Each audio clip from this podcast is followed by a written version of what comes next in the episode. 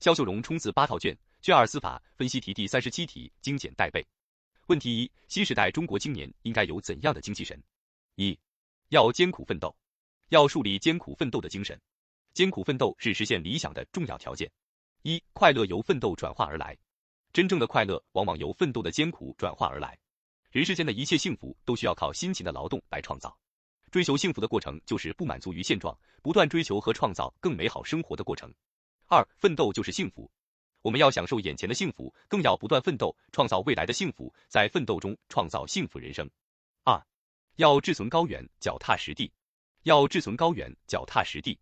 只有见诸行动才有说服力，实践是通往理想彼岸的桥梁。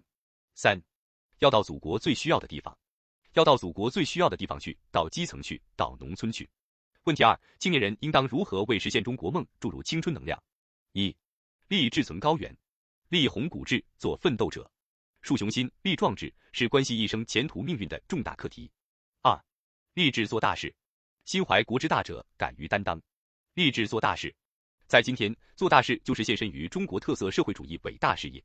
三，立志需躬行，自觉躬身实践，知行合一。